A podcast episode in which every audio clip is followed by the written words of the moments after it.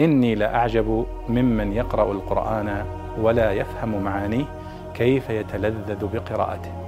كيف يتلذذ بقراءته. يقول الله سبحانه وتعالى فالذين آمنوا به وعزروه ونصروه واتبعوا النور الذي أنزل معه أولئك هم المفلحون.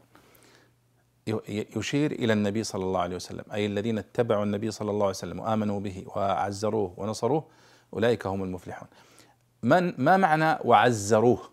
كلمة عزروه قد تكون غريبة على بعضنا. معنى وعزروه هنا أي وقروه.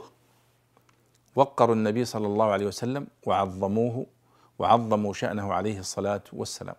فالله يقول فالذين آمنوا بالنبي صلى الله عليه وسلم وعزروه أي عظموه في نفوسهم ووقروه عليه الصلاة والسلام وأعطوه حقه الذي أمر الله به سبحانه وتعالى في حق النبي صلى الله عليه وسلم.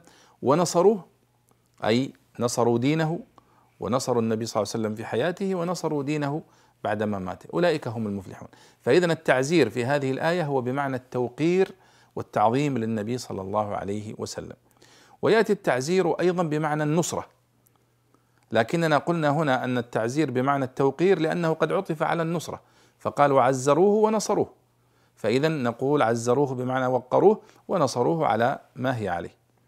والتعزير يأتي أحيانا بمعنى التنكيل مثل التعزير بالجاني أو أن يحكم القاضي تعزيرا يعزر به الجاني. فالتعزير له عدة معاني. في هذه الآية وعزروه هي بمعنى وقروه وعظموه عليه الصلاة والسلام وأعطوه ما ينبغي له آه، ومن حق آه، وتعظيم صلى الله عليه وسلم. والله أعلم.